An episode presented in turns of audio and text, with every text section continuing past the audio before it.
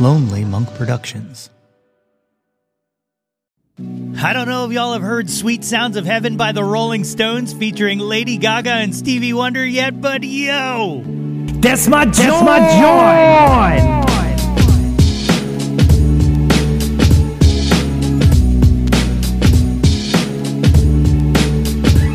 Hey yo, displace the guilt and What's good, friends and family, neighbors near and far? Welcome to an all new episode of the Yo That's My Jawn podcast. The podcast, website, brand, movement, way of life dedicated to the embrace and championing of your passions. I am your host, Nate Runkle, aka John Philip Sousa, aka Nate 3.0 back at it again with yet another episode of the podcast. As always, I hope this podcast finds you all in good health and in good spirits. On today's episode, I have an incredible chat with singer songwriter Shawn James.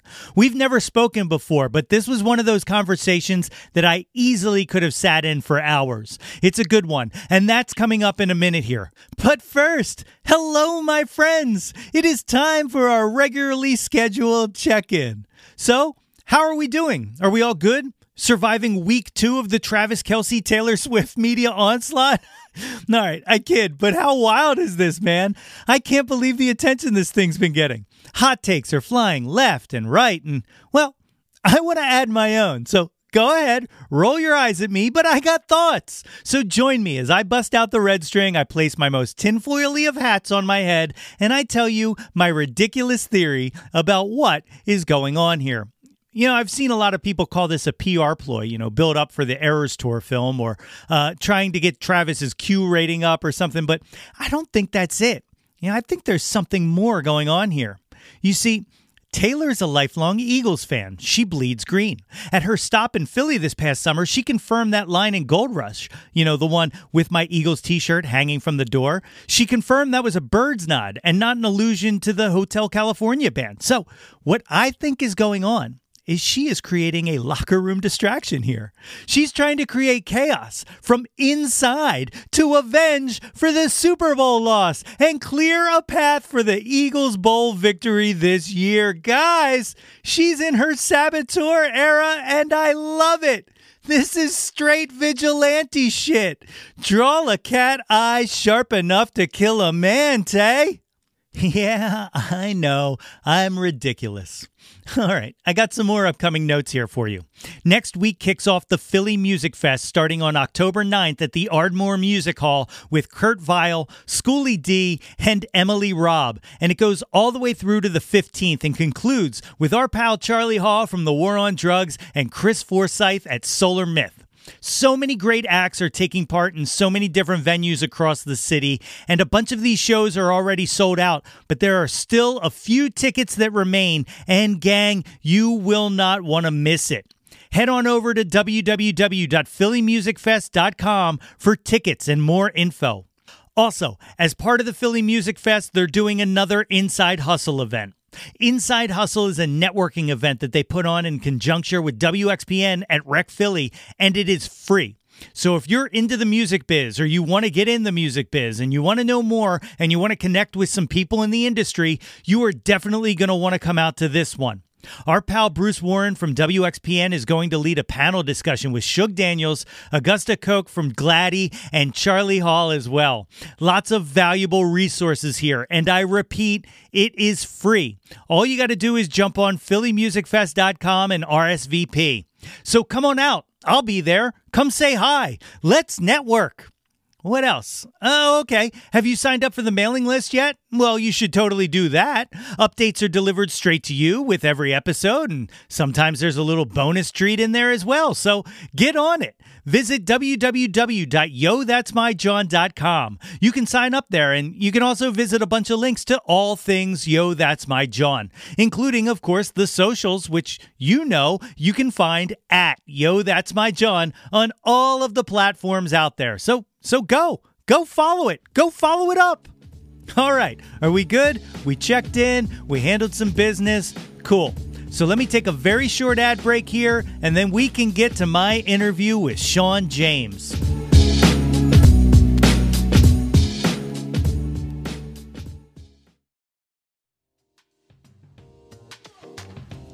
Yo, That's My Jawn is brought to you by Liquid IV. Guys, it is festival season. And you know me, I love a festival. And the secret to enjoying a festival is to stay hydrated. Liquid IV has you covered while you prep before, power through to the headliner, and recover after the weekend. Liquid IV hydrates two times faster than water alone with three times the electrolytes of traditional sports drinks. Man, I love Liquid IV. It comes in a convenient packaging and it's tasty. When you see me at the XPoNential Music Festival this fall, you know that I will have Liquid IV on me. And it comes in 12 delicious, refreshing flavors to keep your hydration routine exciting. All right, strawberry used to be my favorite, but they have this new one. It's strawberry lemonade, and it is a banger. One stick of liquid IV in 16 ounces of water hydrates you two times faster and more efficiently than water alone. It's non GMO and free from gluten, dairy, and soy. Liquid IV believes that equitable access to clean and abundant water is the foundation of a healthier world. So, Liquid IV partners with leading organizations for innovative solutions to help communities protect both their water and their futures.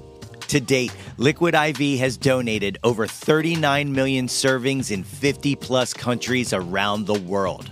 Okay, and you can get 20% off when you go to liquidiv.com and use the promo code YTMJ at checkout. That's 20% off anything you order when you shop Better Hydration today using the promo code YTMJ at liquidiv.com. Do it and let's get our fests on. My guest today is a singer and songwriter out of Chicago whose soulful voice travels through a variety of genres, be it rock, R&B, gospel, metal, folk, and blues. His music has been featured on the Discovery Channel show Yukon Men, on CBS's Reckless, and on Showtime's Shameless, just to name a few. But it was his song Through the Valley that became his biggest breakthrough when the lead character of Ellie performed it in the hit PlayStation game The Last of Us 2. On this Friday, October 6th, you can catch him performing at the World Cafe Live in Philly at 8 p.m. And his latest EP, the concept piece titled Honor and Vengeance, is set to be released on November 3rd. Folks, it is my honor to welcome to the show Shawn James. Ladies and gentlemen, I am joined today by the great Shawn James. Shawn, thank you for joining me on Yo, That's My Jawn. Hey, thanks for having me. I'm stoked to be here. Yeah, man. So I am super excited to talk about uh, uh, uh, just your entire life in music and stuff like that. Um, but I, I, do have to lead things off by saying, what a phenomenal voice you have! Like, um, you, you just like it just hits the soul, man. Like it just absolutely crushes. Well, thank you very much. You know, um, I grew up in Chicago and uh, I grew up with a weird mixture of like gospel churches. And then on the opposite end of that, when I went when I was in school, they put me in choir and opera. So I have this weird juxtaposition of like soul and then classical world combined. And then I got into high school and I was like, screw all this. I don't want to do any of that. And I got into bands and stuff. So it's just a weird combination of everything I've done over the years. Yeah. Um, w- w- when did your voice break as a kid? Um, did did you always have a deep voice, or? No, no, no, no. They my I remember this actually. It's a funny story. Uh, I was in choir, and the vocal coach and the choir director loved me because I was I was able to hit these high notes, and I was doing all these vocal competitions for the school. And then my voice broke, and then it was like game over for him. Like he was not so stoked on it. I think it was uh I don't know, 11 or 12, something like that. Yeah. Yeah. That's crazy. Um so you said you grew up in Chicago like uh what type of music was playing around the house? Oh man, my mom was into everything, but she was very much into like 70s rock and roll and stuff like that. And then opposite of that, a lot of soul music was always around, like Otis Redding, Aretha Franklin, you know, that kind of stuff is my bread and butter. But yeah, the, a weird mixture of uh, those two things. And then, you know, I grew up in a very, very religious household. So it, it was a weird, they wouldn't allow me to listen to secular music. And then yet that was the music they loved. And yeah. so it's like this weird, uh, um, yeah, it was just strange, very strange with that. But I got a good uh, mixture of everything. You know, I find Yeah. that as I'm older and moved out, you know, that's when I started getting more music education in general, though, because I was more free to explore and and and get suggestions from friends that I never got before. You know. Yeah, when when you were when you were a kid and that was kind of the the the house rule. Um, was there anything you used to sneak back then? Was there like Oh uh, hell yeah, man! I used to. I remember we used to go to uh, Sam's Club or something, and they'd have CDs, and I would take the parental uh, stickers off of them and be like, "Yeah, mom, it's a Christian CD we got here." Yep, and she wouldn't listen to it, so I just snuck it right on by. That's awesome. Um, Yeah. Did you did you always love music? Was it always like in your in your soul? Yeah, my mom said, you know, I, I tell people that I don't remember a time when I wasn't singing. Like my, I came into consciousness and my memories. I was always singing. My mom said, you know, ever since a young young boy, I was singing along with whatever was on the TV or radio, and she just said it was always there. And um, yeah, I can't remember not loving it. You know, for me, it's it's interesting because it's been a lot of things for me growing up. You know, I kind of had a little bit of a tumultuous upbringing, you know, with uh, just, you know, father issues, violence, this, that, blah, blah, blah. And music was always my escape, my therapy, my anger, my joy, sorrow, whatever it may be. So I have a, a very deep connection to it all for sure. Yeah. Um, you, you talked about uh, choir and, and church and stuff like that, but were you were you taking any uh, instruments? Were you playing any instruments as a kid or? Uh, just trumpet. Like Yeah? they they forced me to play trumpet, my family, because they thought, oh, there you go, man. they forced me because I I didn't really care. I just wanted to sing, and they were like, well, you know, we want you to know an instrument and read music and all that. And so I got into trumpet, and you know, I'm thankful for it. I I'm not great at it today, but I can uh, I still remember my scales and some fun little things. So yeah. Yeah, that's the same. I, I, I literally only played trumpet in fourth grade, uh, and then in fifth grade I switched to clarinet. And then when I got to high school and they found out that I had that small little year of trumpet background, they threw a big, huge baritone in my in my hands, and they were like, "Now you play this." Um, so I played that for a few years, but um, I only just recently bought this because I was having a conversation with someone, and I said, "Man, I don't think I don't think I could remember anything if I picked up a trumpet." And they were like, "I bet it would come back pretty easy." And I found this for ten dollars in a Goodwill. Oh, and that I was nice. like, right? That's what I thought. Um, it needed a little work. It needs a little like uh, a little Sure. love, but uh, but yeah. So I bought it, and uh, he wasn't he wasn't wrong, man. Like I just started. I was like, oh right, scales are just ingrained in my head now. I guess. Yeah, yeah. It's funny. It's it was the same thing with me, you know, like the the lip position and the mouthpiece came back like that. And I gave it to my wife and I was like, "You try." And no way. it's like blowing air, you know. uh huh. Uh huh. I know it well. So when when did guitar enter? When did you start playing guitar? Uh, when I was in uh, high school, I joined a band as a vocalist, and then you know I wanted to learn, and I think I got like a Fender acoustic for mowing lawns one summer. um, I think I was like 16 or so, and uh, well, no, actually, that's wrong. I, I at 15, my dad had an old classical that was a POS man. It, the neck was massive. And I was like 14 or 15 when I got it. And it was just too big for me. And I hated it. And I, I tried to learn to play. And it was just so difficult because of the neck and the size of my hands at the time that I gave up. And then I turned 16 and got the Fender. And that was like a much more, you know, easy approach and, and feel. And that's when I really started um, learning chords. But I never really wrote songs until I was about, I want to say 24 or something. Really? Yeah, I'd always just sung. You know, I'd written lyrics. I'd been as, in bands as the vocalist, but I never wrote my own songs, and uh, I never had that desire until I got a little older. And I was like, well, you know what?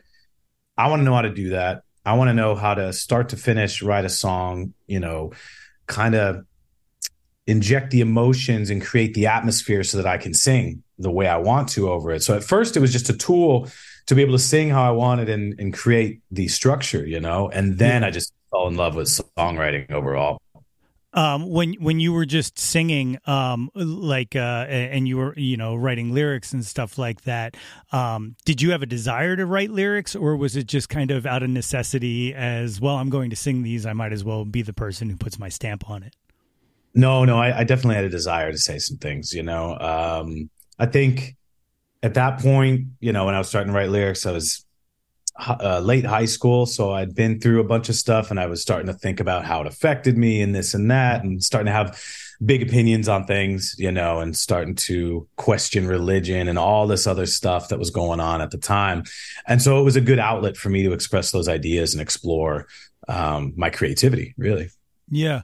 The um uh uh um the word I'm looking for here. The um when so you know when you were starting to kind of um create that voice, like what kind of uh, what would you say it was reminiscent of? Like what were kind of your influences? Um Yeah, so I mean, in the beginning, man, like growing up in the church and opera, everything was um you know, church was more soulful, but it was all that kind of soul singing and a group of people just going at it. And that taught me emotion through music because I would see these people come to church and and really have these life issues going on. And they had maybe just lost someone or something that happened big in their life. And the way that they would approach these songs and like kind of just like the outpour of emotion like they were draining. It was like therapy to them. That taught me one aspect and then the classical world taught me like the structure, but it was very by the book. You know, like you sing this emotion at this point, you do a rise right here, you hit this note, and you cut it off there. And as I got older, it just kind of infuriated me a little bit, you know, and I was like, I just want to create what I feel. And so I got into, I think in the beginning, it was more like punk and and then I got into metal and like it was completely opposite vocal style. So I was screaming and doing these like heavy sounds that you know were against everything that I had been taught and the structure. And it was kind of like I, I, guess you could say it was a little bit of a re- rebellion thing, but it was also new and fun and, and exciting to explore. And so in the beginning, when I was writing my own stuff, it was all that heavier stuff, you know, and very angsty and very um, just over the top. And um, I think after I got a little older, I got out of metal bands and um, I decided to get back into music and I wanted to learn how to, like I said earlier, um, learn how to make my own songs and create, learn the guitar. And it's then when I reapproached singing clean again that I just fell back in love with that kind of soulful, big bodied voice. And um, the thing that I learned though was from doing the years of metal screaming, it taught me how to sing clean and then get this growl in the singing that I didn't know how to do before. So it was like it was it was a weird I'm just a weird mixture of everything I've done and I kind of throw it together now and it's made me what I am. It's awesome. Yeah, it's a, it's almost like you unlocked, like it was a uh, uh, attribute unlock, like in a, a video game or something. Like yeah, yeah, yeah. You had to level up. You had to kill so many of these creatures, and then you get this exactly. Skill. Yeah, yeah, totally. You had a side quest in metal, and then you you came back to the main campaign. It makes sense to me. That's it, right. It works. It's how my brain works. Um, you, you you mentioned kind of uh, uh, church and, and, and stuff like that, and I do think you yep. know you, you, you said you know you've kind of fallen out of the the the religion the religion um, aspect, but um, you know I feel like and I, and, and like I'm the same way, but like I think the one thing that I feel like is lost um, hmm. in kind of everybody, you know, realizing things and figuring things out is that sense of community and that sense of like, um, kind of, I don't even want to say belonging, but that, that shared moment of like, yeah. you know, singing in a church yeah. there is something powerful to that that you know whether there's a higher power or anything like that the the Amen. act itself right you know and yeah. and and that is something that i think you've kind of beautifully captured in your work is you kind of have that kind of um presence um in in your songs yeah it's something it's something that i've always locked onto early and craved and needed. It's like that sense of when you get chills from anything. Or I like to, you know, now that I've gotten older and have examined everything and been through therapy and all this other stuff, realistically to me, it's like spirituality without the religious structures to it and the rules. You know, like I think and and I don't know, I'm probably to piss some people off or whatever, but I think that some people in church get this sense of emotion from singing in the church with everyone and they, and they attribute it to God or to a higher power when I really think that they just need to go to more concerts and have this mm-hmm. community fellowship, singing a joint experience together because it's really a beautiful thing. And I don't I can't really put it into words completely, but it's something special. And, and, you know, I'm agnostic these days. So, like, and all that, all that I claim that to be is a belief in the unknown. I don't I don't know if there is. I don't know if there isn't. I don't know what may be. I believe that we as humans can't necessarily define what it may be and we've tried to and like no hate on whoever believes that. But for me, I just don't believe we can say what it is. So I just believe in the unknown. And um yeah, there is there's something to be said for that like you said that that power of having this joint communal experience and fellowship that sometimes gets lost, you know, with a lot of things. Yeah, and I think uh, you know I'm I'm very very uh, similar. I also consider myself agnostic and stuff like that, but um, but I do like there. I I feel like at times a lot of people want to throw the baby out with the bathwater. You know what I mean? Like there there there is positive parts, and and I think like on both sides that like you know what we're talking about in those moments when you know when you're all kind of sharing joy and kind of singing the same thing and just having that release I think that sometimes some people um, downplay the power of that and and try to ascribe it to something higher than what it is instead of like appreciating and valuing you know the the the thing that we have created ourselves. And then on the other spectrum like there's people who you know are completely so um, driven away by faith and stuff like that that they reject and don't allow themselves to even experience something like that that is very real that doesn't require some sort of leap of faith or to believe in like say a talking snake or something like that you know what i mean like it's preach, it's man preach I, I'm I'm a hundred percent. I I actually talk about this quite a bit because it means a lot to me, you know. And uh, yeah, I I agree with what you're saying 100%. You know, I feel like like you were saying, it's the extremism on either side. A balance between it is really, you know, take the good of either aspect and make your own way. You know, again, it's not that I have any ill will or hate towards people on any extreme end. Like if that works for you and that's giving you satisfaction and you're happy with it, my biggest thing is as long as you're not hurting anyone else, yeah, do what you want you know like all good all good. Yeah yeah absolutely.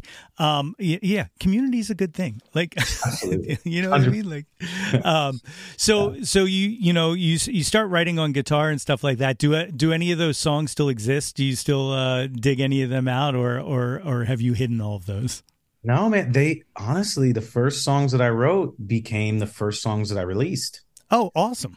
Yeah like i went i used to go to open mics um I think I was living in uh, Nashville at the time when I really started getting back into it, which is a perfect place for it. Um, and yeah, I was going to open mics and just kind of seeing how other people were doing stuff. And I always say, like, you know, a good foundation is seeing what other people are doing, finding out how they're doing it, stealing it in a sense, and then making it your own you know, because yeah. that's how I learn is through mimic. You know, that's how I did a lot of stuff. I mimicked the people that I wanted to be like, and then found my own voice by by going through there. You know, you don't just mimic and leave it there. You mimic to learn and then take it another step further. Um, but yeah, it uh, the first songs that I wrote um, were the ones that I released. So I had a very, I don't know. I feel like at the time because I started writing when I was a little older. Um, I knew more what I wanted to say and what how I wanted it to come across. Now the stuff that I was singing in other bands, no, I don't revisit yeah. that. I don't even remember half that stuff, man. It's wild. Yeah, I um I've long since buried a lot of the stuff I originally wrote when I because I, I started like when I was like 15 and stuff like that. Yeah, so like I there's a lot of yeah, there's I mean, there's some stuff that like I probably won't even pretend I ever wrote um, at this point. Um, but uh, like I, I, you know what? I'll share this. Here's one. Um, the second song I ever wrote completely was a song called um, "Al Sprinkler." My father's my uncle, and it was just like a, a fake uh, country song about finding out that there's inbreeding in your family. Um, but that's uh, hilarious, though. That's that's yeah, pretty uh, creative, like a spoof song, dude. That's pretty. yeah, yeah, it, it's wild. Um, so, um, you know, uh, in, in in between, then you you did some sound engineering. Is that right? Yeah. So I got the pressure that everyone, a lot of people get from their parents. Well, what are you going to do? You know, I know this is a passion of yours, but what are you really going to do with your life? You know, you need to go to school, this and that. And uh, I originally was going to go to school for like computer science or something like that because I was interested in computers and technology as well. And I remember I sampled a couple classes and I just hated it. I was like, there's no way I can't. There's, I always had a strong pull. Like when something is wrong, I just, I will not do it, you know? And uh, I felt that. And then I started looking like, what the hell am I going to do then? You know, I've got this pressure that, you know, to have a backup plan or another plan, whatever. And so I found this course in uh, Orlando, Florida through Full Sail that was recording engineering. And I was like, well, you know what? Let's, let's try it. I went down there and, uh, did the whole uh, demo or walkthrough and you know they sold it really well. It looked cool. It was in studios mixing. And i was like yeah i want to do that. And i did. And i went to school for it. I spent way too much money but i learned a pretty valuable skill set. And although i don't you know do the recording engineering thing professionally i feel like a lot of the skills and knowledge and communication and knowing what those things are enable me to um, enabled me to communicate with engineers in the past for albums and know get across what i'm trying to say. And now i have a home studio set up and i know how to do it all you know through experience. So in the end it was a very valuable investment i like to put it. But at the time it hurt man. Yeah sure sure. It was it was a uh, another achievement unlock side quest in the, in the, in the long video game of your life. It man. It's the rpg of life. That's right. Um so you you start uh, writing and recording and um you've like never stopped um because I, I was looking at your discography and just look at yeah. one of the things i always like to look at people's discography is years to kind yeah. of see like um you know what kind of time they take in between stuff and you seemingly take no time. Like you are just on to the next project. Has that always been kind of your drive, or is it just the way it's worked out? So it's funny, you know, by the time that I write the songs and I have them written, by the time I get in the studio, I'm already almost this is the wrong way to put it, but over it. Like I'm, yeah. I'm okay, that's done. My mind's already moving on when I'm recording the songs almost because like I've already written them, they're already there. I can have the vision in my mind, and it's just finding the way to put that on paper or put it on, um, you know, digital hard drive or whatever. But the thing that I've always found with myself is because in between or while this is all going on, the releasing and that, I've also been like full time touring. And I used to do like 250 days a year, ridiculous schedules, right? And I found that in the in between time of tours. So I'd record or write, record the album, go on tour for a while. By the time I was done with tour, I'm just exhausted and I get home and, you know, I take a week to recover. So, and then because I don't really write on the road because there's so much going on and my focus is on the performance aspect, the traveling, getting from gig to gig, just executing the show. I don't write while I'm on the road. So because I've kind of starved myself of the creative aspect of writing, when I get home and I have this off time, it just like it just floods naturally. And so that's kind of been the the weird roller coaster effect of um the schedule and the releasing of albums that I've done is it's all been normally in the wintertime because I hate touring in the winter I've learned you know canceled shows storms all that fun stuff and by the time I get home I just have this itch to create, you know, and whether that's whether I've written down an idea of like a concept EP I want to do or a concept album, or whether I'm just playing guitar at home and then, you know, get these song ideas and break out my phone and hit record just to capture the initial idea. That's kind of how it's been for me throughout the last 10 years. Uh, it's great. I mean, like it, it, it's it's produced um, amazing stuff, so it's working. Don't change it. Uh, but uh, um, but so that that leads me to the other thing I wanted to ask. The other hand of that is, um, wh- when do you rest? What what what does rest look like to you? yeah, you know, uh, in the beginning there wasn't much, you know, and I feel like being busy was a way I guess I guess it, it goes even further back. You know, I started going to therapy in uh, when COVID hit because I was on the road all the time. I was always busy, and when it got taken away, at first I was like, "Oh man, this is gonna be like a vacation." You know, I get to, and it was for like a month, and then it got kind of sad and depressing, and made me realize that I was kind of keeping myself busy and not dealing with some things that I needed to. And so you know, after therapy, I think I realized that I was running myself ragged and not dealing with stuff and not not giving myself the healthy amount of time to actually live a life, a personal life outside of, you know, the Shawn James, the musician and the travel road dog and the recording artist. And then what about, you know, Shawn, just the dude who has a cool life and wants to just be something outside of that entity you know?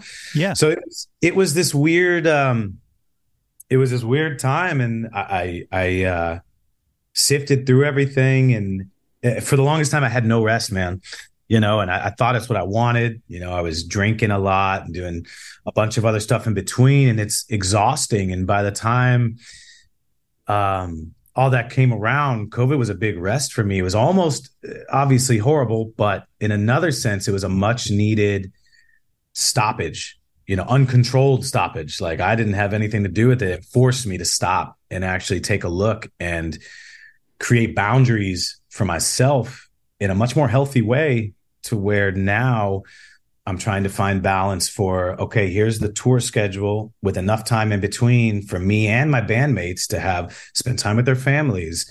Um, have other hobbies, do other things in their life and grow. And then here's the recording time. And now I just feel like I'm in a much better place overall.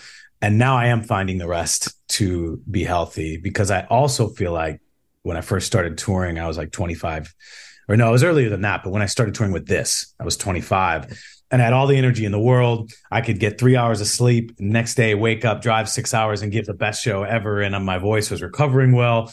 Nowadays, I have to be a little bit more careful. You know, I'm almost 37 and I can feel certain things starting to be like, oh man, if I do that the next day, this is going to hurt me in this aspect, or my range might not be able to hit the same notes as I could because I didn't get this amount of sleep, or I drank this last night and that was, you know, so overall, uh, it's a, a, bit of a rant I went on, but I feel like I'm in a much better place and uh, I'm finally finding the way to balance everything and have a much healthier existence overall. Yeah, uh, you know, uh, very similar. I, am I'm, I'm much older than you, but um, like um, one of the things I've had to learn in the past few years is um, I never took care of my voice ever, and now that I'm, you know what I mean, like never did scales, never did no. warm I was like, I'm a beast. Like nothing can stop me. yeah. And I remember the first time that like I lost my voice completely and I was yeah. like, um, is it over? Like, is this, are we done? Like, Dude, same here, man. I, I was thinking like, oh man, I'm never going to be what I was. I guess I'm just different now. And I started freaking out, you know, like I'm known for my voice. What the hell am I going to do? And it was just a matter of taking more care of it and being smarter, you know? Yeah. Like yeah, and sometimes sometimes I won't go for that note. Like I know, yeah. you know what I mean? That's another thing, man. I listened to my my first record I put out in 2012, Shadows, and that was 11 years ago now.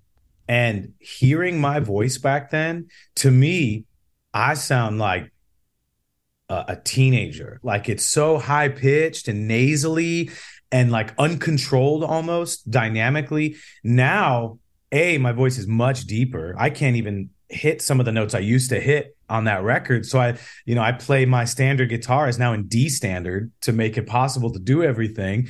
And even like you said, some notes, you know, you adjust and you do things differently. And I've just had to accept that's natural in life. You right. know, like that's going to happen as I get older. It, it brings about new ways to approach songwriting. And now I have a depth to my voice and control in a different way. I feel like I'm better than I was. But you know, every now and then I still get the people that are like, "Oh man, I miss it when you were like that." And I'm like, "Well, get over it, because I'm not going back in time. I can't do that anymore." oh, I know it well, man. I know it well. But I will say, like, um, uh, uh for uh, for you, it, to me, it seems like a feature, not a bug. Um, the the kind of growing into your voice, like it, it just kind of, like I said, allows your stuff to resonate so much more. You know. Yeah. Well, I had to get over. You know, a lot of people have the perfectionist bug, right? And I had that like crazy. And I remember just beating myself up constantly on records. I used to think I hated recording songs because I was such a perfectionist. I'm like, do it again, take it again, over and over and over and over till I got that one take that was perfect. And the truth was, over the years, I've learned is that a lot of times the honesty in a, a really good take, but maybe with a little bit of a break in the voice at this point, actually, you know, gets more emotion in it, shows that you're really striving in it it's honest, it's authentic. Not that it wasn't before, but it's just that perfectionist thing has kind of slowly gone away at that extreme level. And yeah. uh, you know, I've learned to again just balance as I've gotten older and, and. Yeah. Well, you know what the, you know what it is, or at least how I've always seen it is like um, perfection is a form of armor and, and and protection, you know, because you are trying to present this as something pristine. Whereas when you have those cracks and stuff like that, and you show a bit of that vulnerability, it's why like like someone like Beyonce. I've had this conversation a lot, but someone like Beyonce is a phenomenal singer, right? She's it, it just perfect, but yeah. there's something about it that I just can't connect to because it just I don't it's not even that it sounds fake. It just uh-huh. doesn't uh, it doesn't have that vulnerability to it, you know? And that's what I look for in a voice, uh, personally, you know. I get it completely, man. You know, it's like a lot of people use the term overproduced, but yeah, it's it's um like you said vulnerability and like an authentic genuineness in performance. That's one of the biggest things that translates for me. And I mean, I love I love Beyonce too, but how cool would it be if she did like a stripped down acoustic set of a lot of her songs just to hear the the the more raw raw that's what i was looking for raw, yes you know what i mean? Then it would just be like whoa a whole nother level you know to me. And that's something that yeah would be really cool. And i, I agree man yeah. Um, you know, you me- mentioned uh, doing therapy over the pandemic. I'm a, a big mental health guy. Like, uh, one, like, you know, like you said, you know, I understand that the, the pandemic was a tragedy because it was, but, the, you know, there were little things that came out of it. Like, I feel like as a society, we're a touch little better at, at you looking at mental health and kind of respecting it um, and stuff like that. Has it affected your songwriting? Like, have you, have you seen noticeable differences in the way that you um, create now? Yeah, you know, I think one of the biggest things before doing therapy and before COVID is when I would write these really emotionally intense songs and really honest, brutal, kind of introspective stuff about my life, I would almost be ashamed. I would be like, uh, this is cheesy. Uh, this is I don't know. Am I being too honest? I feel like I it, there was a sense of shame about it, you know, and and feeling like ah, people don't want to hear this and blah blah blah. And then afterwards, you know, I feel like I've grown more comfortable. I will say it never stopped me from releasing the songs, even when I felt shame about it. But now I feel more at ease and comfortable actually um, being in that space, being vulnerable, and um, letting and showing people how I feel and why I wrote the song and explaining things and allowing people to connect and and you know I, I hate being put on a pedestal you know? I'm just I like to I just want to be down to earth and real and you know I, I don't want to be idolized like that. You know I just wanted people to realize that I'm just another guy. Yeah maybe I have a unique voice but I've learned how to interpret my life and even stories I make up like mythology. You know, there's something for me, stories and legends and folklore is a, a really cool way to translate things in life that might be hard to talk about, but you can kind of metaphorically do it. And uh, yeah, so that would be the thing. I'm I'm not I don't have that blockage up, you know, as much as I did before. And I think therapy really helped me with that. And just in general in life, move beyond um, some things that were just weighing me down that I'd never even talked about. I never realized were affecting me, you know, from my past. So yeah, it's a beautiful thing, man. And I think more people I grew up I grew up in a family and environment that demonized that kind of stuff. You know what I mean? And I never did it, never thought I needed it. I'm fine. I got beyond all that. I'm, you know, but in the end, I did need to talk about it. And I needed an external perspective to kind of sometimes validate what was messed up or what was, you know, just another opinion on it. was really cool for my perspective on it all. Yeah, you know, I very very similarly. I you know uh, over the over the pandemic and the past few years have kind of found uh, found myself uh, somewhere buried in myself. Um, but like one of the big things for me was like um, my family was never against sharing or you know like uh, uh, they weren't emotionally closed off or anything like that. But one of the things is that um, we um, uh, avoid everything. We would just avoid like you know like, brush it under the rug. yeah, exactly. It, it, and it wasn't like no, no, no, don't talk about it. It was just like nobody talked about it. You know, like you, yeah. you weren't told not to talk about it. It was just like yeah, we're we're all just dealing with our own things, and we all know what's happening, and you know, we'll just. Um, so like that's one of the things I've been trying to you know work on is like not avoiding feeling i guess is what it comes down to like you're like yeah. I, my, my my new mantra is you're allowed to feel things like 100% man you know yeah my thing is like been I used to be very reactionary too, you know, with stress and with uh, obstacles. I, I react real fast. And now I'm just like, pause, take a minute, and it's fine. You know, we'll find a way around it. And I'm getting better, you know, day by day. It's just all you can do is, you know, one step at a time. yeah. Absolutely. Um, you know, uh, bouncing around, uh, this is what happens when uh, your yeah. host has ADHD. I love it, man. This is a good this is one of the best interviews I've done. I will tell you already. Oh, I'm really. I, I appreciate that. Um, but um, you know, we were talking about achievement unlocks in video games and stuff like yeah. that. So I got to talk about Through the Valley, uh, of being course. in in The Last of Us. How the yeah. fuck did that happen? so I can I'll I'll I'll give what my experience was, and then I'll tell you how it actually came about. So my experience was I think I was touring in like 2014 and I was in I was in Chicago. I was at a venue called Liars Club in Chicago and we had a show and I remember loading out from the show and I get this email on my phone. I'm like, "What the hell?" from Sony whatever. It seemed very official, you know, and I thought it was just like a I don't know, either a promotion or some BS, right? And I open it and they were Sony in affiliation with PlayStation. Hey, we're interested in your song Through the Valley. Um, you know, and let me know if you're interested in doing this. And so I emailed them back. I was like, yeah, of course. And they came back to me with, well, we can't tell you. We want Through the Valley. We can't tell you what we're going to do with it.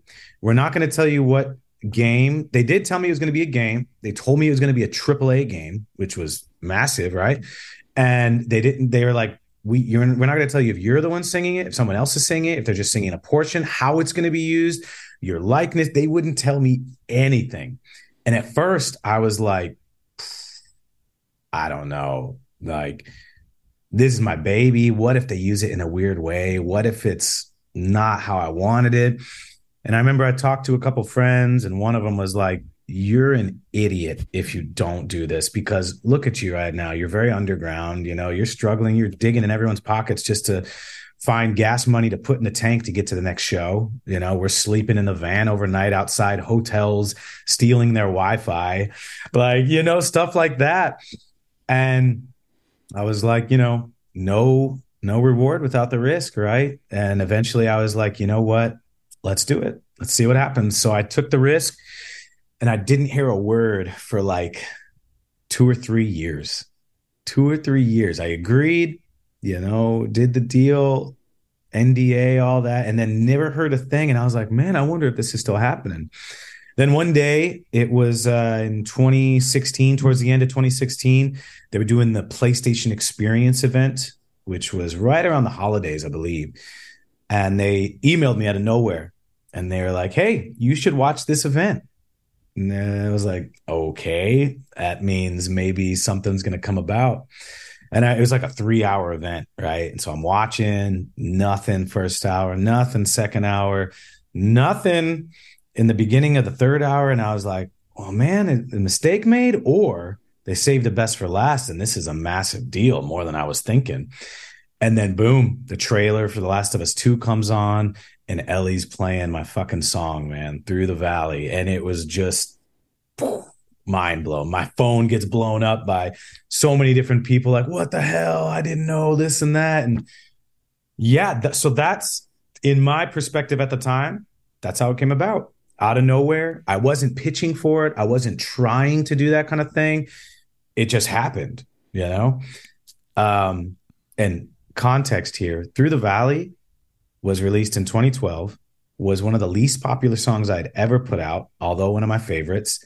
I used to play it live and then I stopped because people didn't like it, would talk over it. I started playing more like crowd satisfying stuff, right? That would get their attention, more vocally intense or doing band stuff and doing different stuff that's impressive slide guitar to catch people's attention. That song was more stripped down and raw and emotional. A lot of people at bars drinking didn't want to hear that shit. You know what I mean? That was the vibe mm-hmm. I got from people. So I stopped playing that song, man. Like I never in a million years thought Through the Valley would be the one, you know? And then that happened and it blew my mind and you know, overnight the song got a million streams and then it just kept going up from there. All of a sudden, you know, we we were playing shows 50 to 100 people and then that doubled and tripled and like just a beautiful, you know, we had worked for years, road dogs for years. And then this one thing, I was almost mad at it at first because I was like, I've been doing nothing different for years, right? And now all of a sudden, now I'm respected and people are taking me serious. You know what I mean? Yeah. And, you know, it was all reactive stuff. Uh, now I'm super obviously great, grateful and appreciative of everything. But I remember having a little piece of me that was like, what the hell, man? Like, you know, um, long story, I know. But so the other perspective of how it came about after the fact that it came out, I connected with Neil Druckmann, the creative director of the game, and I talked to him, and I was like, "Man, I got to meet him and hang out a bit. Now we're friends. You know, we uh, we're we're cool on that level, which is crazy." And at the time, I met with him, and I remember I went to lunch with him outside Naughty Dog. He invited us to the studio, and we went to lunch, and I was like, "You got to tell me how." Did you come across it? Why? Why this song? How how did this happen? Because all I know is this experience. And he was like, well, we were originally looking for a Johnny Cash song. We wanted to use a Johnny Cash song, and I guess don't quote me 100% on here, but I guess something happened where they couldn't use it for some, one reason or another, whether that was copyright clearance or publishing. Something happened, they couldn't get it. Um, and so he went on YouTube, and I guess he was looking at Johnny Cash covers or something like that. And I had played this house show in like 2013 that was super stripped down. I didn't even know this video was online. I covered this Johnny Cash song called God's Gonna Cut You Down. And he saw that and liked my voice and liked my vibe and style and was like, this was 2013. So I only had one album out at the time. And so he goes and looks me up from there, finds the album Shadows, listens to the album, I think Through the Valley is like the sixth or seventh song on the album, gets to that song and stops and was like, this is perfect. This is this is what I've been looking for, you know, like the post-apocalyptic feel, the uh it just matched honestly when I when I knew it was The Last of Us, I was like, there couldn't have been a more perfect match for that song, you know, like the uh, death and vengeance and the heaviness and the you know everything about it kind of matched perfectly with uh, what was going on with Ellie and Joel and the and the adventure. So that's how it came about. He found it through there, had his team reach out, and that's how I got the email. And I was like, are you kidding me? You know, I was just doing my thing and out of nowhere, you know, the crazy thing to think about now is like if I wouldn't have played that house show, if one person there wouldn't have taken that video and put it up online,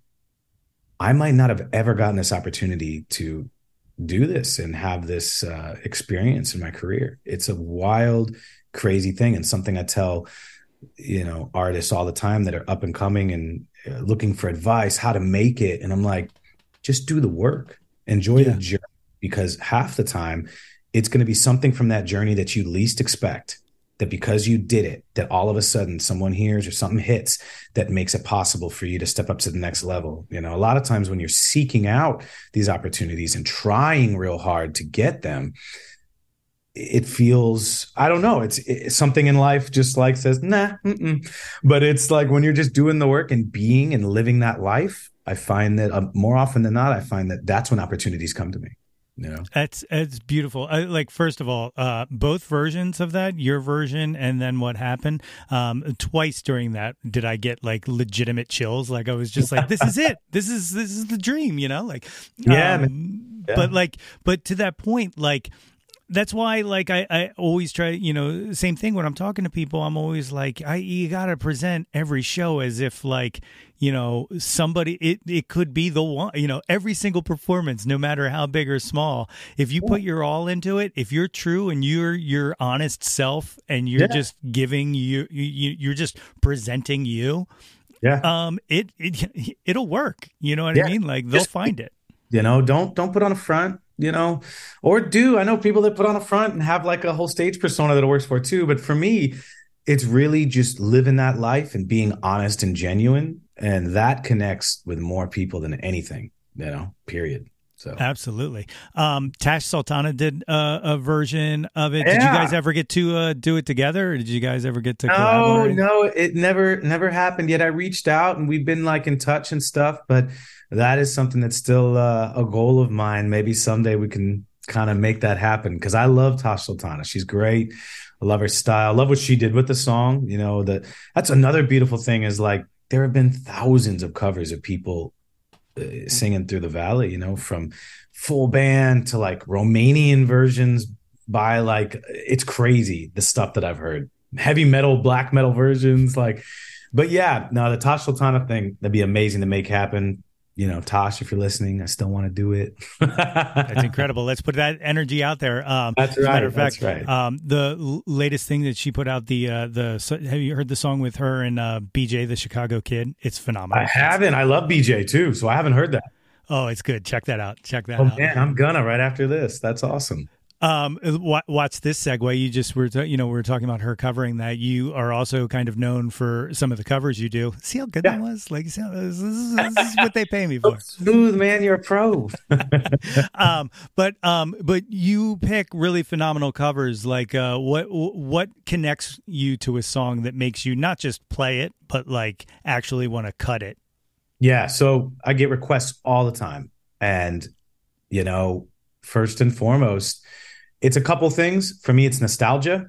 If there's like an old school song I used to love and listen to that I'm nostalgic about, I'm going to connect naturally to it. The other thing is just sometimes I'll be like, nah, I could never cover that.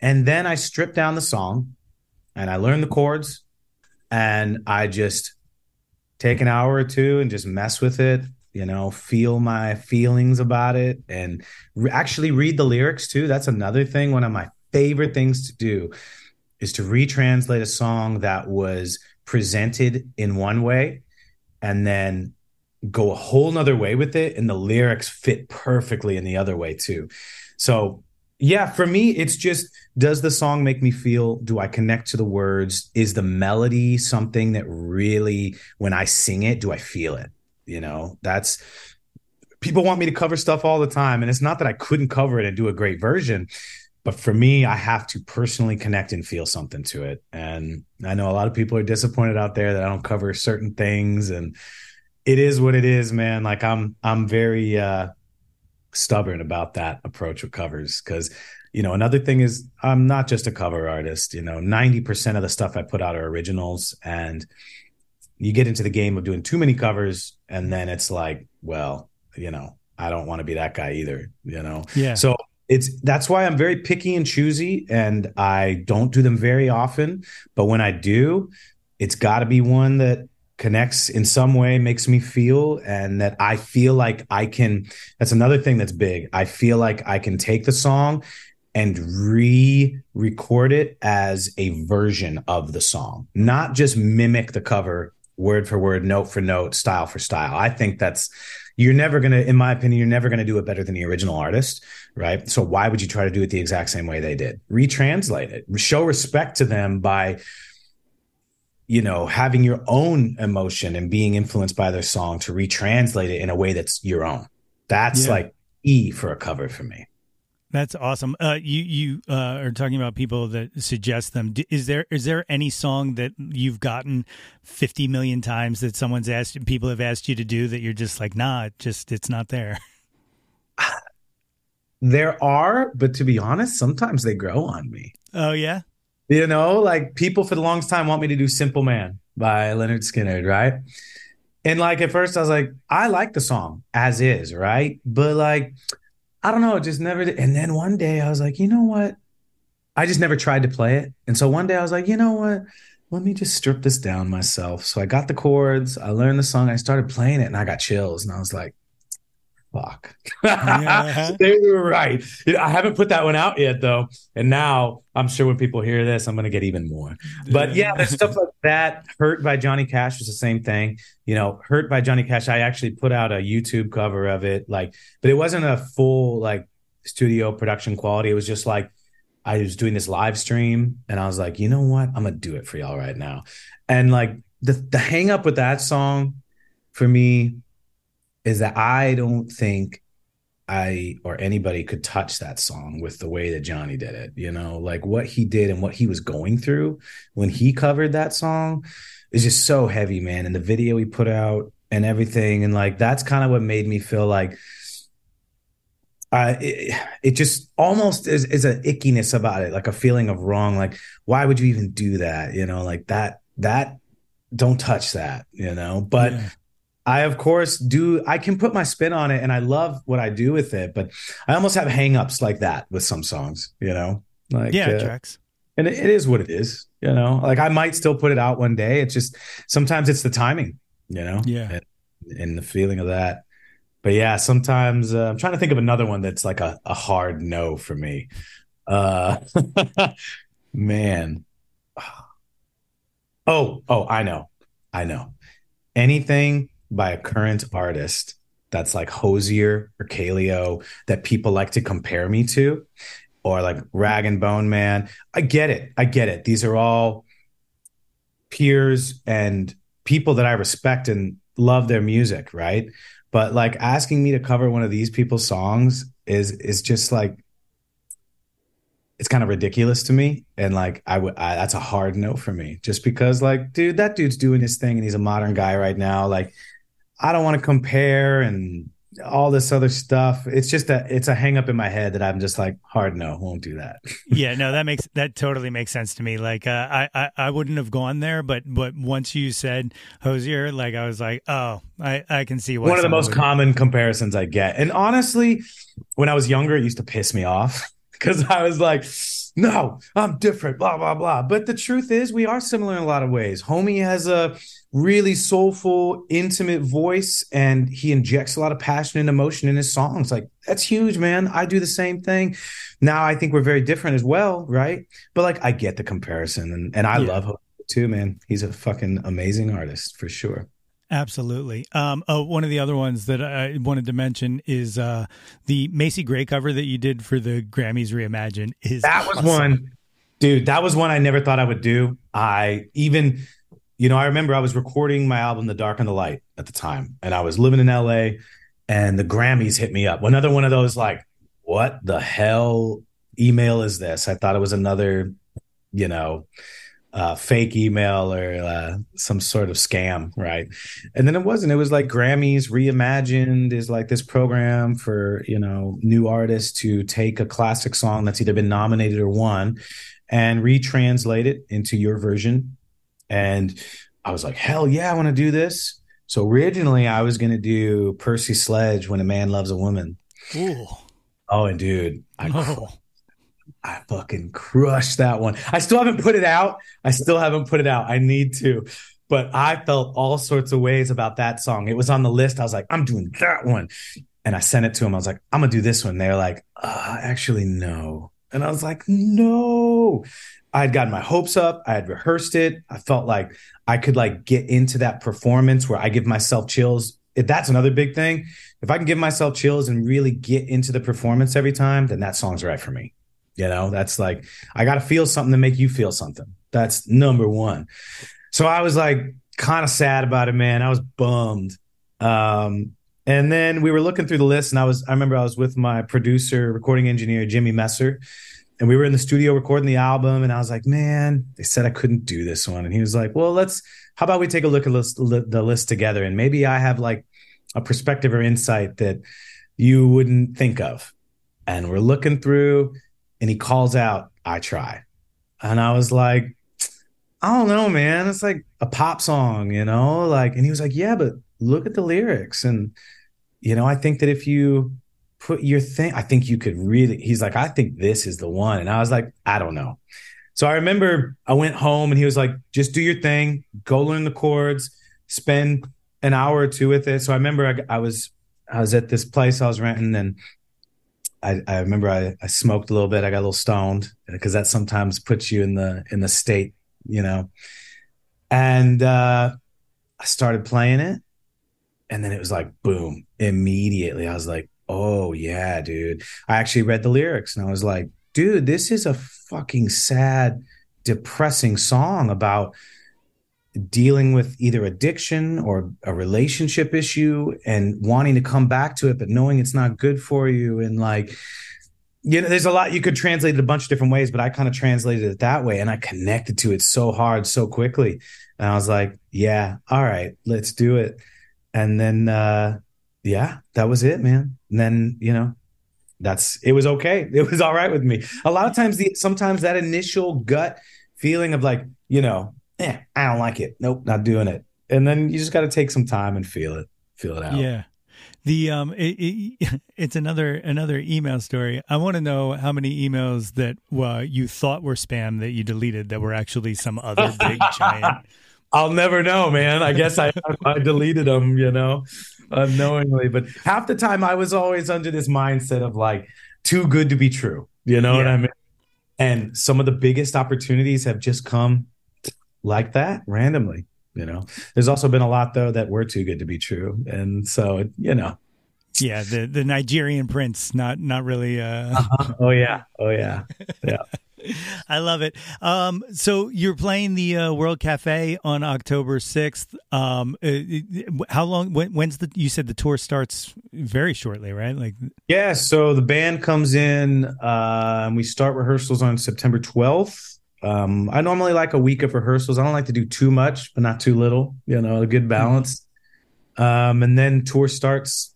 I think we leave September 18th. First shows on the 19th in Seattle. And then it's uh, full US and uh, major city Canadian. We're doing, you know, Toronto, Montreal, Vancouver. But yeah, full US and uh and about 27 shows in 30 something days. So a big haul, big run. It's killer. Um, do you do- you you know with your your newfound um uh being able to take breaks? Do you do you still enjoy the road? Are you are, are Oh, you man. still a road dog? Yeah, dude, I feel like it only makes me appreciate it more now that I Yeah. take more. You know, like I I don't take it for granted. Not that I ever did, but there's a sense of uh there's a sense of freedom of leaving everything behind and going on this mission with your friends and just having this unique fellowship and community and then also connecting with people all around the world it's it's i never thought i'd ever be able to do it and it's a beautiful existence that i will always appreciate and do it for as long as i can You know, it's uh yeah, no, I love it. I truly love it. There's ups and downs to everything, you know? Like there's stressful times. Like we're in the state of the tour right now because we run everything DIY. You know, so me and my wife are the tour managers, the advancers, the preppers, you know, we're doing a tour bus for the first time ever because for 10 years we did, you know, vans, trailers, sprinters, RVs, this and that, and doing all the driving ourselves. And last year um, really weighed on us. You know, we came back out of COVID with a full schedule. And we are like, we're going to do it the way we've always done it. And man, it weighed on us. You know, it was exhausting going from place to place, not only getting a few hours of sleep a night. So what I did was I avoided it for many, many years because I thought it was a bad thing the way other bands have done it. But I implemented a VIP program that um, I felt like I could taper an experience and an authentic, make it worth the money that we're charging for it, capping it at 25 people a night. Um, they're getting merch items, uh, unplugged acoustic show before the actual show, like a bunch of really cool things that I would, if I loved an artist, I would immediately do that. You know what I mean? So I feel like I made it right. And what it's doing is it's literally paying for the amenity of a bus and a driver so we can have a little bit of an easier existence and give a better performance night to night and be able to do this in a healthier way. So yeah, it's it's the first time and I feel very fortunate to be able to do it. They're almost all sold out, which is another thing. Our fans have really supported us and have really made it possible for uh, us to grow and uh, not have all this weight on our backs and stress, not only of living that life, but you know, taking away the travel stress, which is a huge portion of it.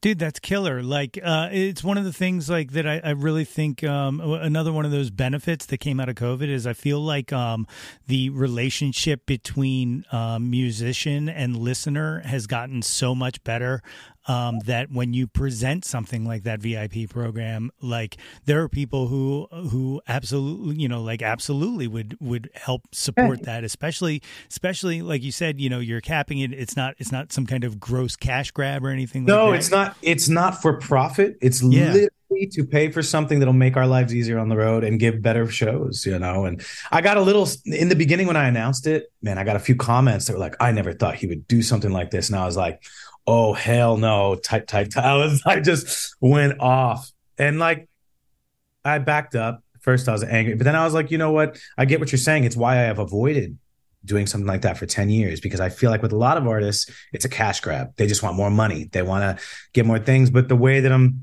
the way that I found to be okay with it was to actually present something that I felt was worth the money that I would pay for for one of my favorite bands that I was going to see. So, and you know, once I did explain myself, you know, I didn't have to explain myself, but I did because I, I wanted people to understand where I was coming from. And it was accepted so warmly. And even the people that were talking shit turned around and were like, whoa, actually, I get it now that you kind of laid out why it is you're doing this. And it turned out to be a beautiful thing. That's another thing, like being honest with your fans and kind of removing this veil that a lot of artists have.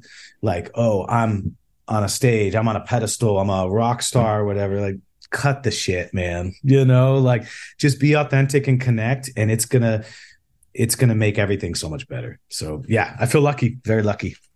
Awesome. I love it. Well, at this time, you want to go through my uh, Jawntlet questionnaire. These are the questions I ask every guest that comes through these were uh, these uh the, the, the, this work. Uh, the it starts with the one hit wonders. You're just picking a favorite. Uh, first one, Billy Joel or Elton John. I'm gonna go with Billy Joel. Yeah, I think that uh, do I have to explain why? If you'd like, yeah, absolutely.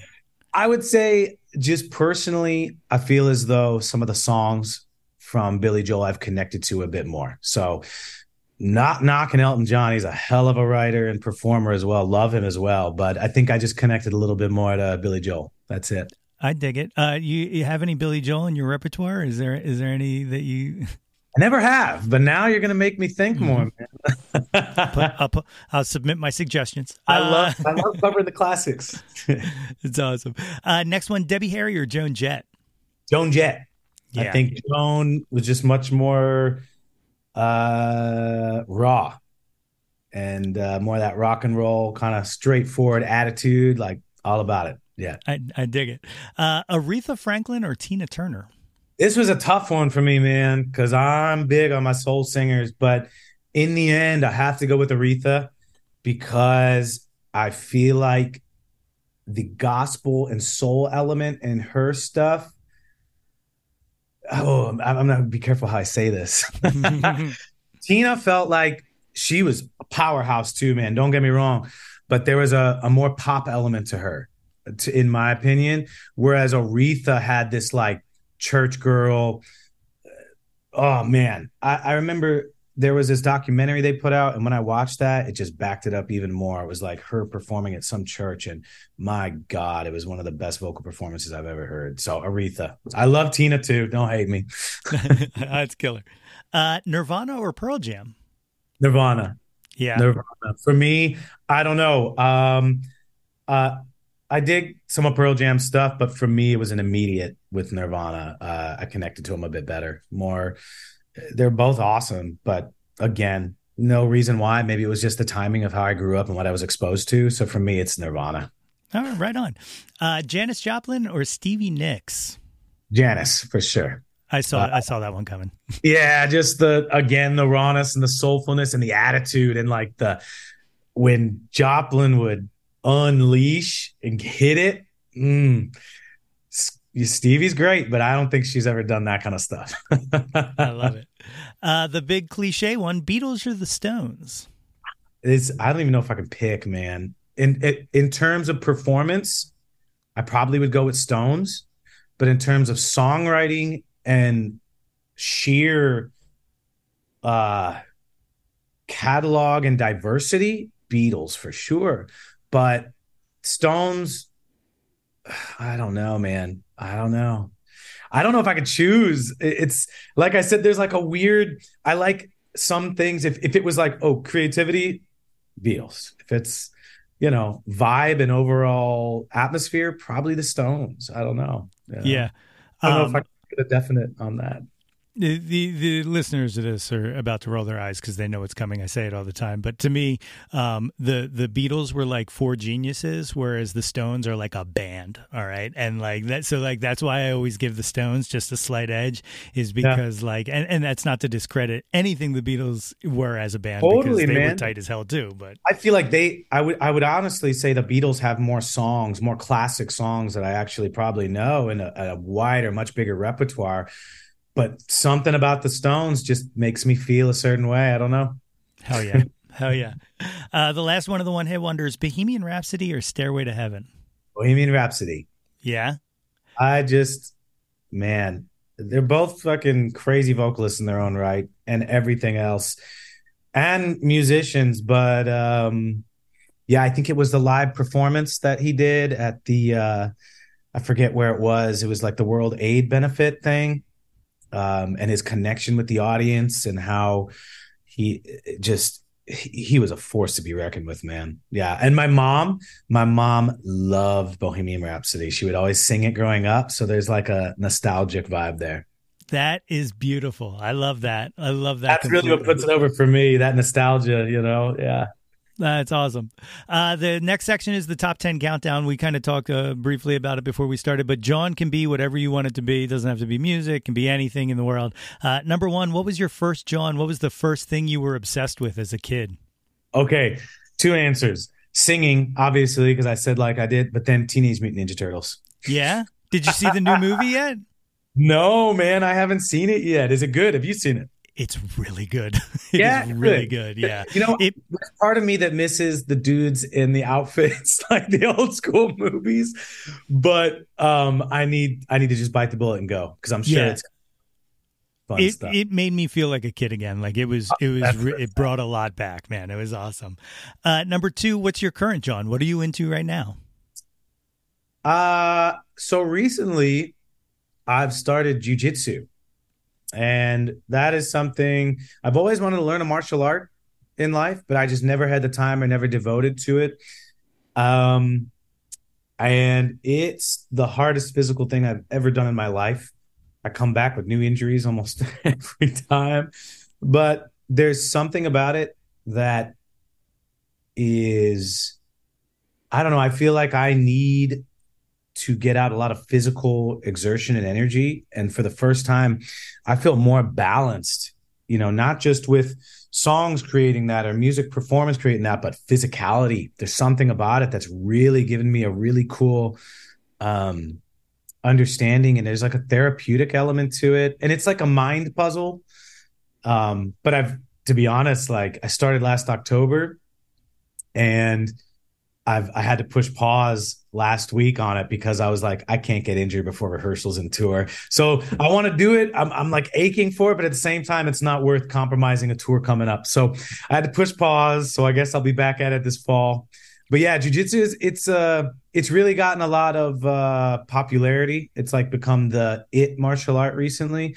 And I kind of get why, man. It's it's fun. It's uh hard as hell. Hardest physical thing I've ever done.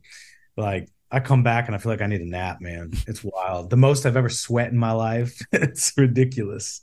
That's awesome. Yeah, I was uh, you you uh, pointed out my only concern, which was I was going to say, but what happens if you you get your arm stretched and then you can't play? Like, yeah, yeah. So I mean, honestly, I've talked to a lot of people about this, and the worst time, supposedly, from I hear from everybody, is in the very beginning when you're a white belt because you're fighting against other white belts.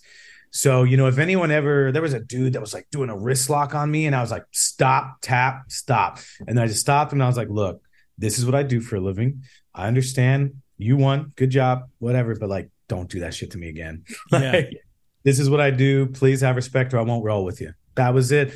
And, you know, I've, I've been headbutted. I almost broke my nose one day. Uh, there's been a lot of things, but I find the more that I do it and the better I get, the better I get at avoiding injuries as well. So in the beginning it was way worse and it's starting to get a little better. So I'm not I'm not doing it to compete. That's another thing. People that are doing competitions are getting way hurt quicker. I'm not going to do that. I just want the life's lessons and skills, you know.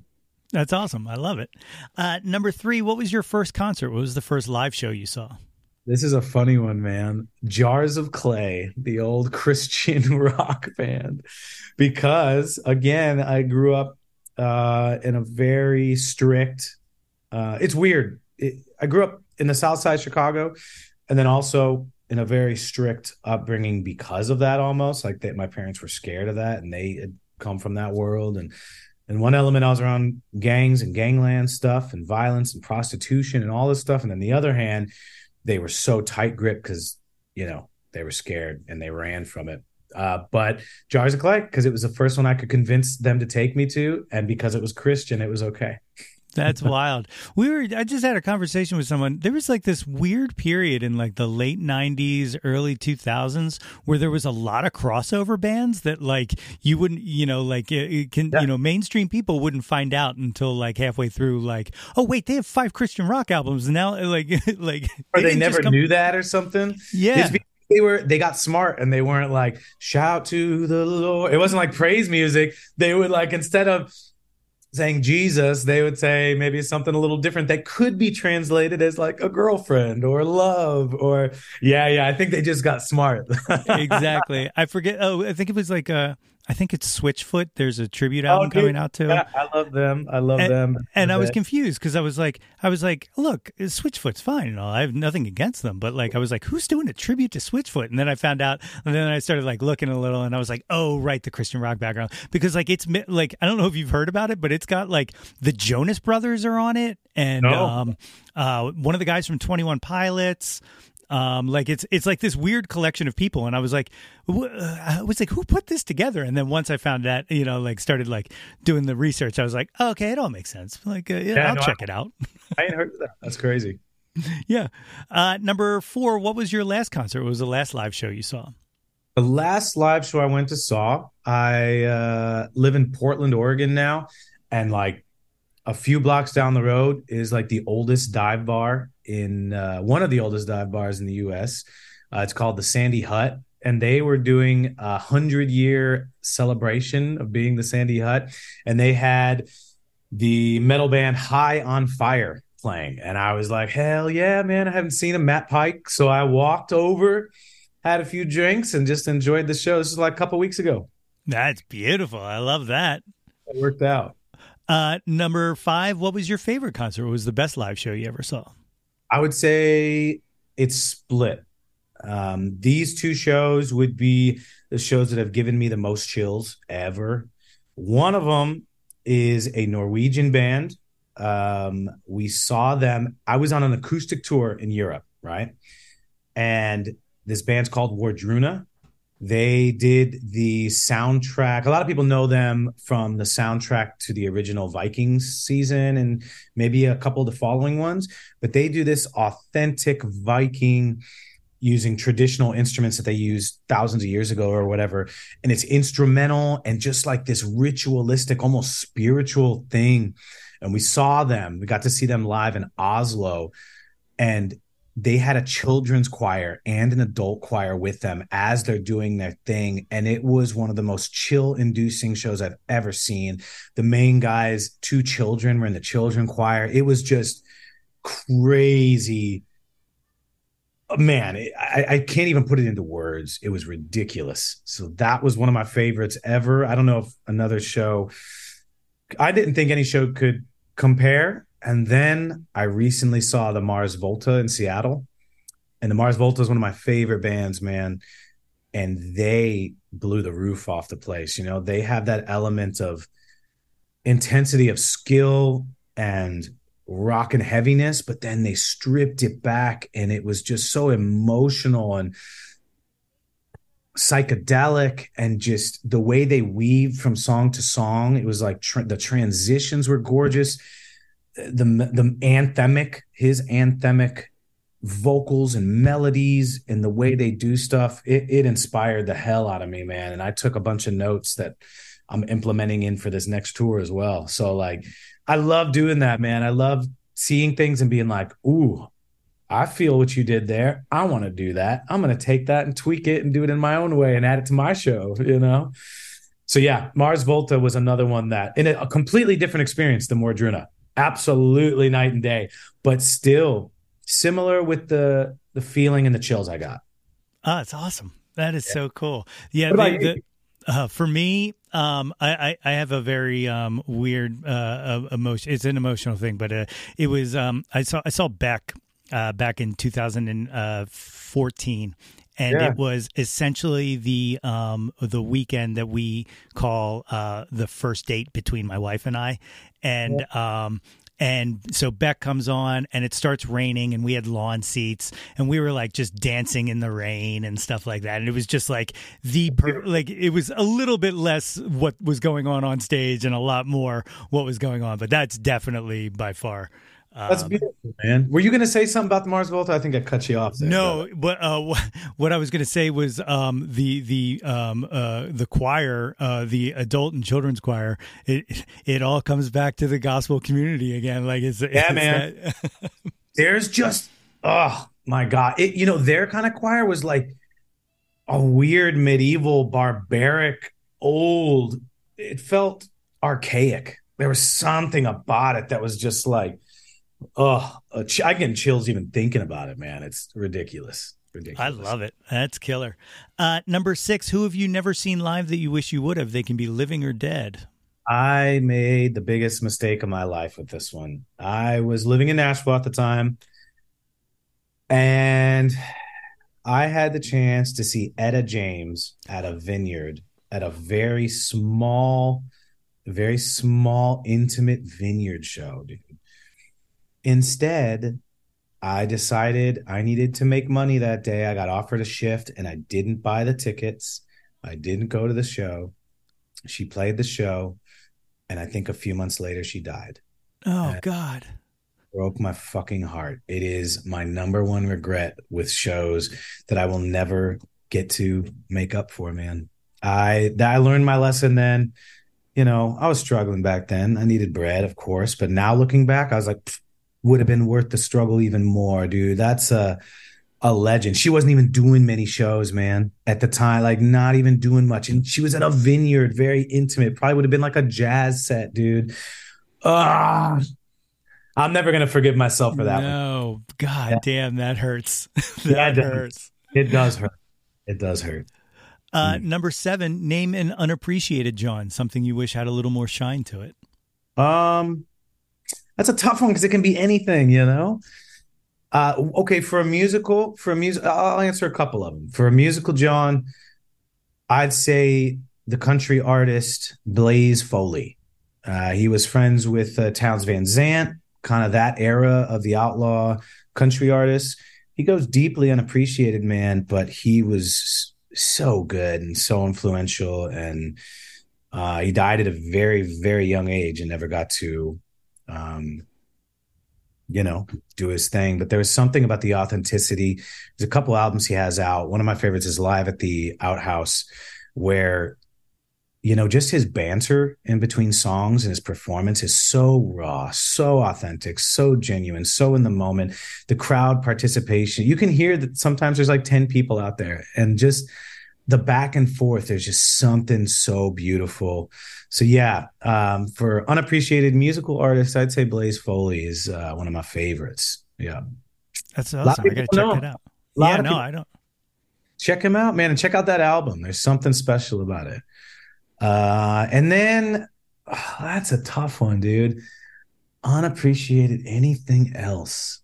Um, oh man, I, I guess, I guess if I'm getting all introspective you know, just appreciating that we the life that we actually have. You know, a lot of times it's easy to uh, complain and look how things are bad and this and that. And back in the day, I was that way. And even now, even though sometimes I'll find myself like comparing to others or this and that, and just backing up and appreciating what you do have and and and being okay with it. And not that it's not going to get better and grow, but just um, I guess it's hard to put into words, but that that feeling that's been a big one for me, man, and not always feeling like more, more, more, more, more, and trying to constantly push, enjoying the moment, being present in the here and now, whether it's whatever it is, you know, because I've had hard times in the past that I look back on now and almost appreciate and kind of made me who I am, you know. So kind of appreciating your circumstances, even though they may be rough right now. It's not always going to be this way. And sometimes you'll look back and find that those times were better than you, better than you remember, maybe when you were going through them. Uh, it's, I love that a lot. I dig that a lot, man, and I, I 100% agree. Like that's that's a phenomenal answer. Uh, thank you. Uh, number eight, favorite album, and I know that's a hard one, but Uh again, I'll have to do like two or three. and it's not limited to this because there's so many. Um, but the Mars Volta, um, there's one album, and I guess I'll tell this story. I did acid for the first time when I was in college and had my first psychedelic experience, right? And I had loved this album already. This album's called Amputechture, and it's one of their wildest with like the experimenting of sounds. And man, I remember listening to this album and just weeping, weeping, and just having a spiritual experience while on a psychedelic, of course, to this album. And to this day, man, it's just that album had a big impact on me. And just the the way that Cedric performs his vocals, like you can tell he's bleeding and just really letting go of stuff in his performance. And that's just one of my favorite things. And it really made me feel things. And yeah, that experience was wild. so that's one. Um, that's for the more rock realm, you know, I'd say that.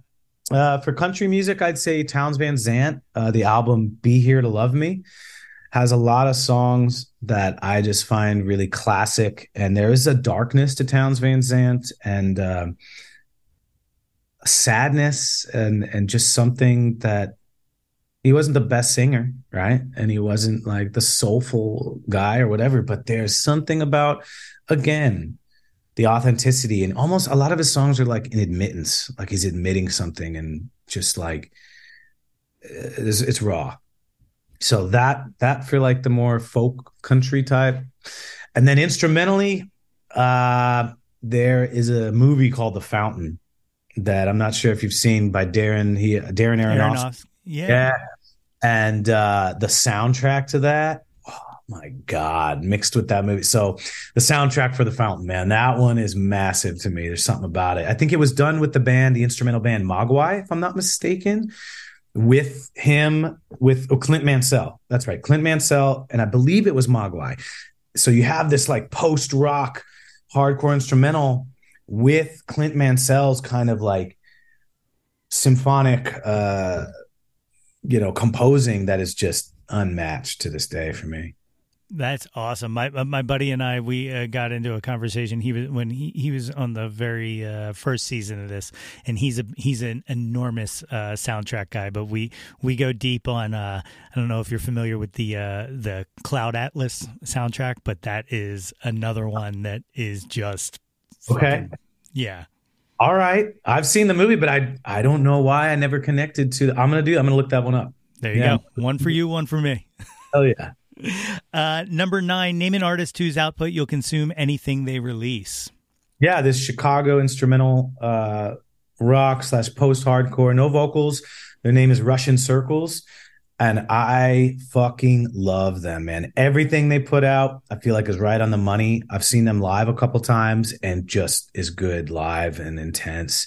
There's something about it, man. There's uh it's ambient, it's atmospheric, but it also hits hard and is like heavy hitting rock and just really uh, rhythmic and tons of mathematical kind of polyrhythm. It's just, I love it. It's beautiful. And it like makes you feel something, something about the atmosphere ambient thing on top of all that happening just gives me chills. Like it's like a, a beautiful brain puzzle, like when you're watching and experiencing. It's wild. Yeah.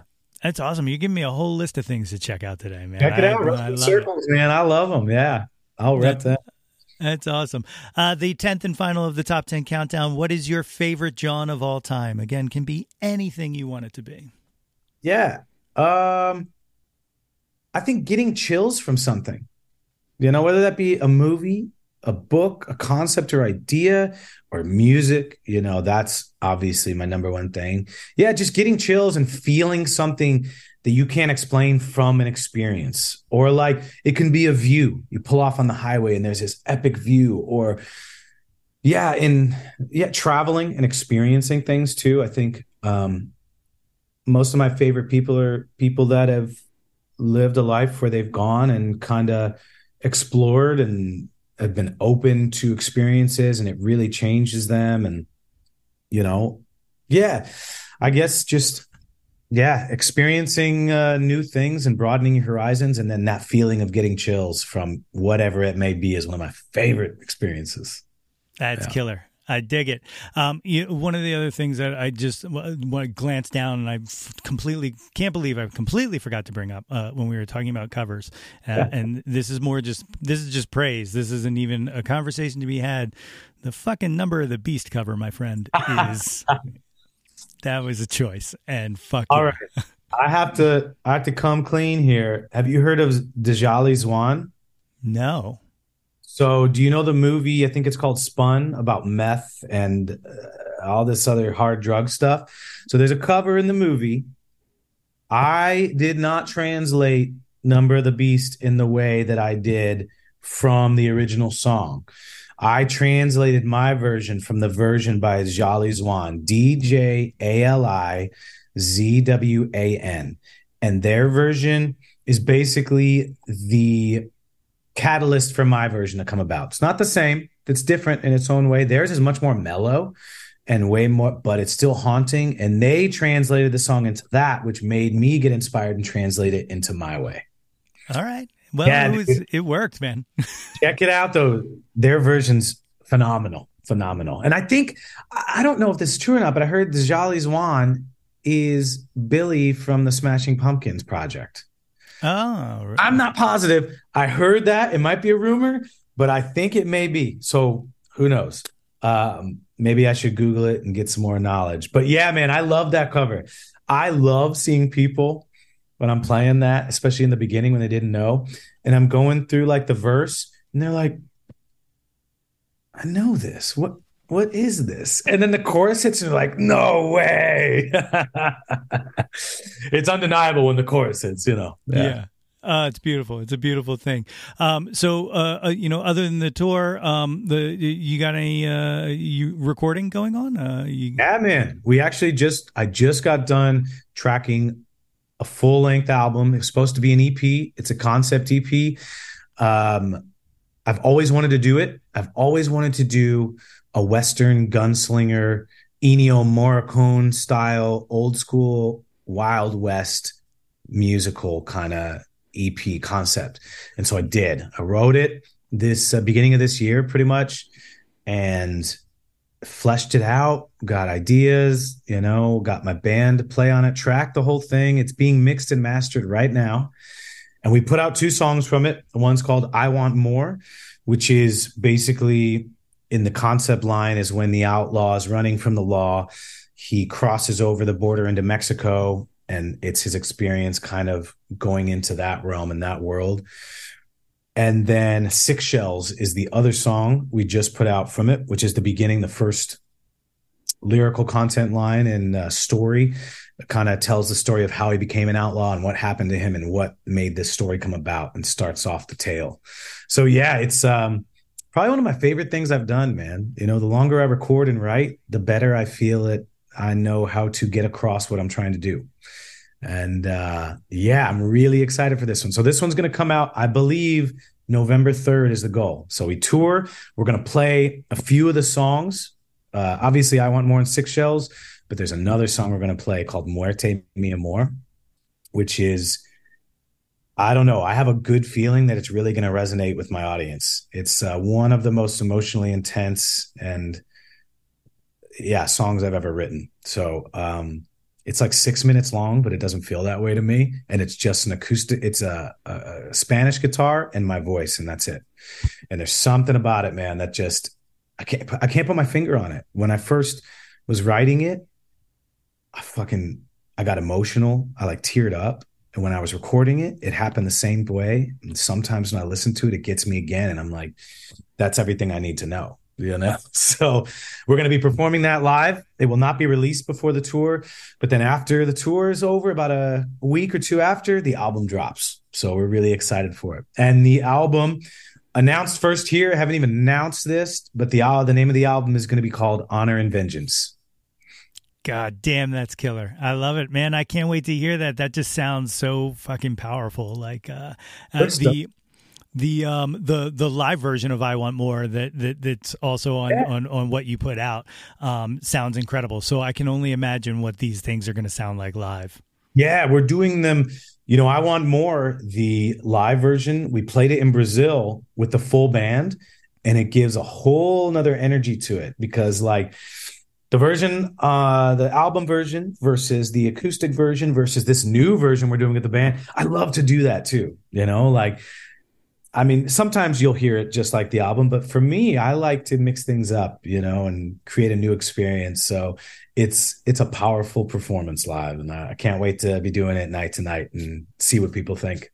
That's awesome. Well if these cool cats and kittens want to find you on the internet what's the best way to track you down yeah. So, I mean, if you go to ShawnJamesMusic.com, it's got all my links, but, you know, I'm on Instagram, TikTok. Most of it is at Shawn James Music.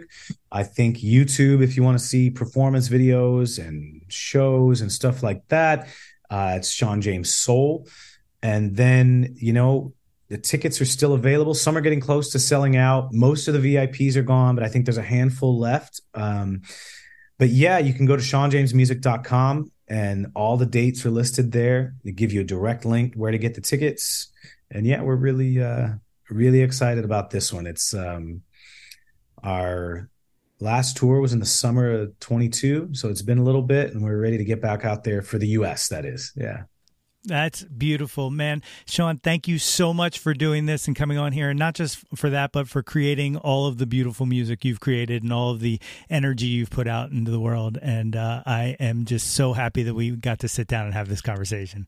Yeah, man. Like I said before, you know, podcasts or interviews that go like this, where it just feels like a comfortable conversation and a back and forth, are my favorite because I feel like I even talk about things that I wouldn't have planned to. And it's just, you really created the format and experience and atmosphere for it to be good. So thank you very much. I appreciate you. I know my fans are going to love this one. What an awesome dude. My thanks again to Shawn for joining me on the show today. Shawn will be performing with his band this Friday, October 6th at the World Cafe Live in Philadelphia. Doors are at 7 with the show starting at 8 p.m. Tickets are still available for that show and the other dates on the remainder of his tour. Visit www.shawnjamesmusic.com for those tour dates and tickets. His latest singles, Six Shells, The Outlaws Anthem, and I Want More from the upcoming concept EP Honor and Vengeance are available now on all streaming services. And Honor and Vengeance is tentatively due out on November 3rd, so be on the lookout for that. You can find Shawn on the socials at Shawn James Music on Instagram, TikTok, and Twitter X, and on Facebook and YouTube at Shawn James Soul. Links to all of those, as always, are in the show notes. If you haven't done so already, please be sure to subscribe to the Yo That's My Jawn podcast wherever you get your podcast from. And guys, it is not too late to get yourself a super awesome Jawn Scout Merit Badge for Citizenship of the World just by rating and reviewing us. Don't forget to visit www.yothat'smyjawn.com for articles, merchandise, and links to all of the previous episodes of this podcast. And while you are there, be sure to sign up on our mailing list to get all of the updates delivered straight into your inbox. Like us on Facebook at facebook.com slash yo that's my Jawn for updates and live streams. Follow us on Instagram and Twitter X at Yo That's My Jawn and search Yo That's My Jawn on YouTube to find the Yo That's My Jawn YouTube channel. Like and subscribe the heck out of that ish. We want to hear from you. Reach out, reach out and touch some Jawn. Can you believe it's October already? Spooky season is upon us. Blue skies. Until next time, everybody. Hey yo, displace the guilt and embrace the pleasure. Your taste in music doesn't have to be. Yo, That's My Jawn is a Lonely Monk production written and produced by yours truly, Nate Runkle. Theme song by Phil Tyler Music featuring Nate 3.0. Special thanks to Fox Run Brands, DX Ferris, Andrew Scott, Natalie Runkle, and the incredibly brilliant and wickedly stunning Katie Daubney. If you or anyone you know has any ideas they would like to share or any guests they would like to hear on the podcast, please feel free to reach out to us at yo that's my jawn at gmail.com. Or you can leave an audio message for us and possibly hear yourself on a future episode by visiting anchor.fm slash ytmj slash message.